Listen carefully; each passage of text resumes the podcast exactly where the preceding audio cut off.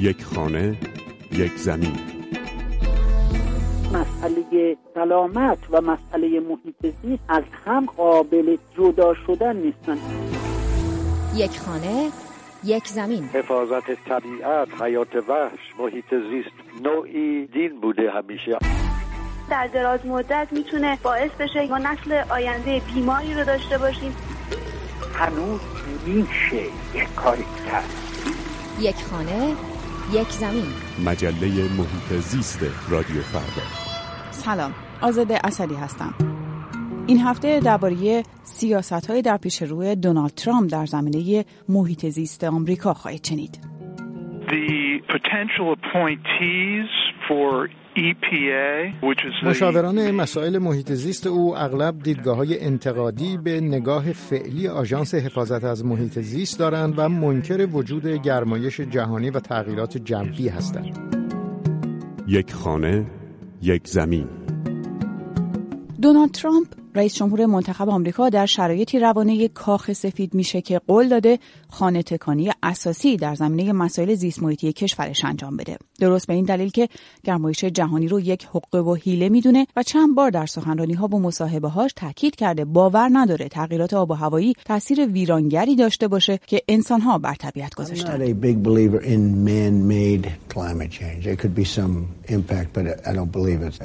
دونالد ترامپ مواضعش رو درباره مسائل زیست محیطی خیلی شفاف و واضح در توییتر خودش در سال 2012 روشن کرد. او نوشت معتقد مفهوم گرمایش زمین و تغییرات اقلیمی رو چین برای غیر رقابتی کردن تولید در آمریکا به وجود آورده.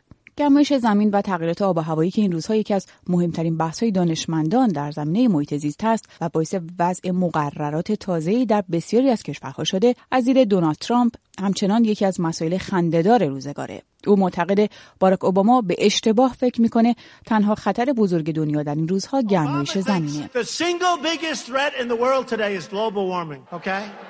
به شکل خلاصه دونالد ترامپ مخالف هر نوع فعالیتی هست که از دید او و همفکرانش به محیط زیست کمک کنه اما کار و اشتغالزایی رو محدود کنه و بر اساس اون مقررات سختی در زمینه فعالیت کارخانه ها و استفاده از سوختهای فسیلی وضع بشه. موضوعی که از دید دولت باراک اوباما و بسیاری از دموکرات ها مسئله قدیمی و کهنه قرن بیستمی هست و به گفته رابرت آنتونیو استاد دانشگاه کانزاس در آمریکا در رشته جامعه شناسی و محیط زیست مطرح کردنش در این روزگار خطرناکه دونالد ترامپ بارها در سخنرانی‌هاش در کارزارهای تبلیغاتیش علیه انرژی های پاک سخن گفته. ما یک هوای خوب و تمیز می‌خوایم تا نفس بکشیم. ما امنیت می‌خوایم. غیر از این نه. این همه چیزیه که می‌خوایم. بقیه اینه که کمپانی های ما با دنیا رقابت کنن. الان کمپانی های ما نمی‌تونن وارد هیچ رقابتی بشن. دقیقا به خاطر همین محدودیت هایی که برای فعالیتاشون گذاشته شده. او بارها علیه مواضع رقیب انتخاباتیش و دیدگاه دموکرات ها در زمینه محیط زیست حرف زده.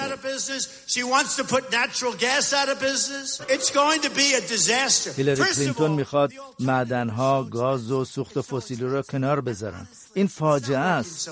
اولا انرژی های جایگزین بسیار گرونند و راستش خیلی هم خوب کار نمی کنند. من خیلی زیاد درباره انرژی خورشیدی می‌دونم. خیلی هم دوستش دارم اما دوره بازگشت سرمایهش 18 ساله توربینای بادی هم که همه پرنده های ما رو می‌کشن. بخش وحشتناک پنل های انرژی خورشیدی اینه که هر کدوم از بخش رو یک کارخونه مجزا می‌سازه. بنابراین شما مثلا 50 تا قطعه دارین با رنگ و شکل و اندازه های متفاوت. بعد می‌خواین با اینا چیکار کنین؟ انرژی خورشیدی می‌تونه خیلی خوب باشه اما هنوز تجهیزاتش کامل نیست. اما برنامه‌ای که دونالد ترامپ برای محیط زیست کشورش داره چه هست؟ او برای این برنامه چه چیدمانی رو در دولت مورد علاقش در نظر گرفته؟ برنامه های او به چه سمتی پیش خواهد رفت؟ رابرت آنتونیو استاد رشته جامعه شناسی و محیط زیست در دانشگاه کانزاس در آمریکا که در زمینه گرمایش زمین پژوهش می‌کنه از روندی میگه که می‌تونه برای آمریکا و بقیه کشورها عواقب ناگواری به همراه داشته باشه.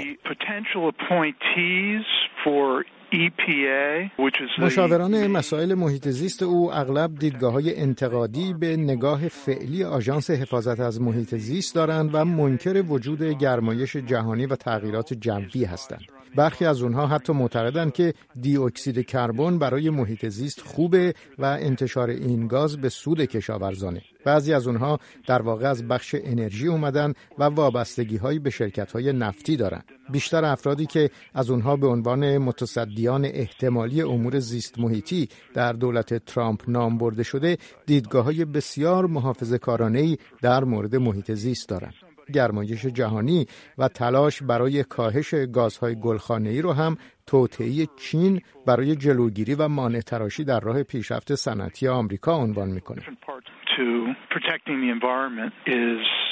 پروژه ساخت خط لوله کیستان برای انتقال نفت خام از کانادا به تگزاس که از سال 2008 میلادی آغاز شده در آمریکا با مخالفت سازمانهای محیط زیستی روبرو شد و از سال 2014 میلادی این پروژه متوقف شد. اما ترامپ گفته این خط لوله رو هم راه اندازی خواهد کرد. این البته تنها موضوعی نیست که حامیان محیط زیست رو در آمریکا نگران کرده.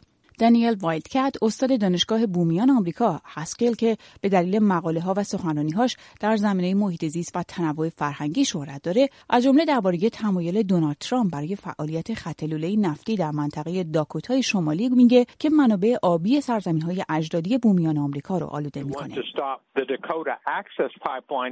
یکی از نگرانی های عمده سرنوشت خط لوله Dakota Access که همین حالا هم اعتراض ها و تظاهراتی در مخالفت با اجرای این طرح تو آمریکا و حتی خارج از آمریکا در جریان تقریبا همه چیزهایی که ترامپ در کارزار انتخاباتیش درباره محیط زیست می‌گفت باعث نگرانیه از جمله بازبینی در قوانین مربوط به میزان مجاز انتشار گازهای گلخانه‌ای و کاهش یا حذف و بازگرداندن بعضی از این قوانین به وضع سابق.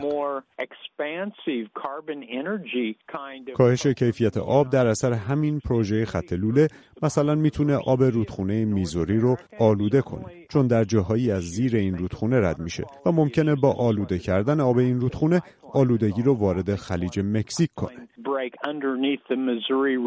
ترامپ اعلام کرده طرح دولت اوباما برای کاهش آلایندگی نیروگاه های این کشور را هم لغو می‌کنه. او آژانس حفاظت محیط زیست ایالات متحده آمریکا رو مانعی بر سر رشد و اشتغال می‌دونه و می‌خواد این سازمان منحل بشه.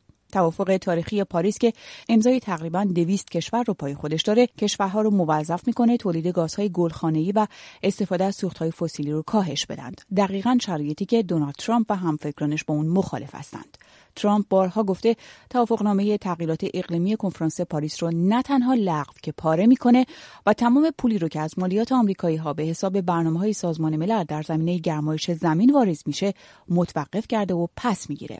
رابرت آنتونیو استاد رشته جامعه شناسی و محیط زیست در آمریکا میگه او این توان رو داره که دست به چنین کارهایی بزنه.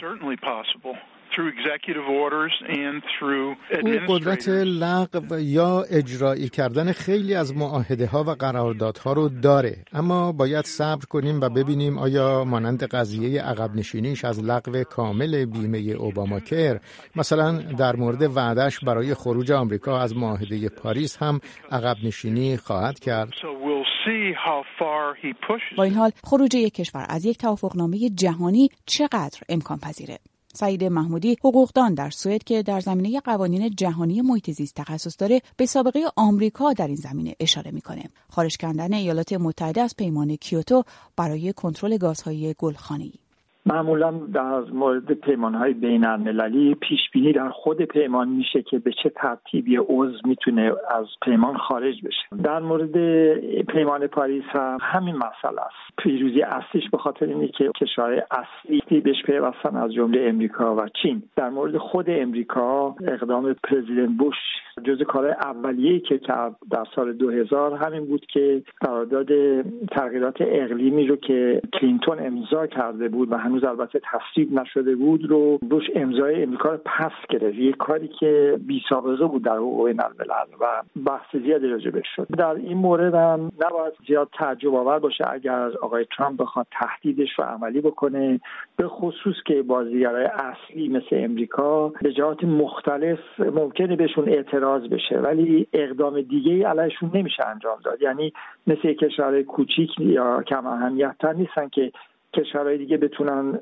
تحریمشون بکنن یا فشارهای دیگه روشون بیارن به محض اینکه تصمیم سیاسی گرفته بشه که یک پیمان رو خارج بشن می‌تونن خارج بشن ولی در همونجا مسئله به پایان می‌رسه ترامپ میگه قصد داره برای گسترش فعالیت صنعت نفت و گاز و همینطور فعالیت معدنها و ساده کردن صدور مجوزهایی که او برای پروژه های خط لوله انتقال نفت و گاز دست و پاگیر می‌دونه شرایط رو آماده کنه. همه شرایطی که دانشمندان میگن می‌تونه به فاجعه زیست در یک کشور و حتی قاره منتهی بشه.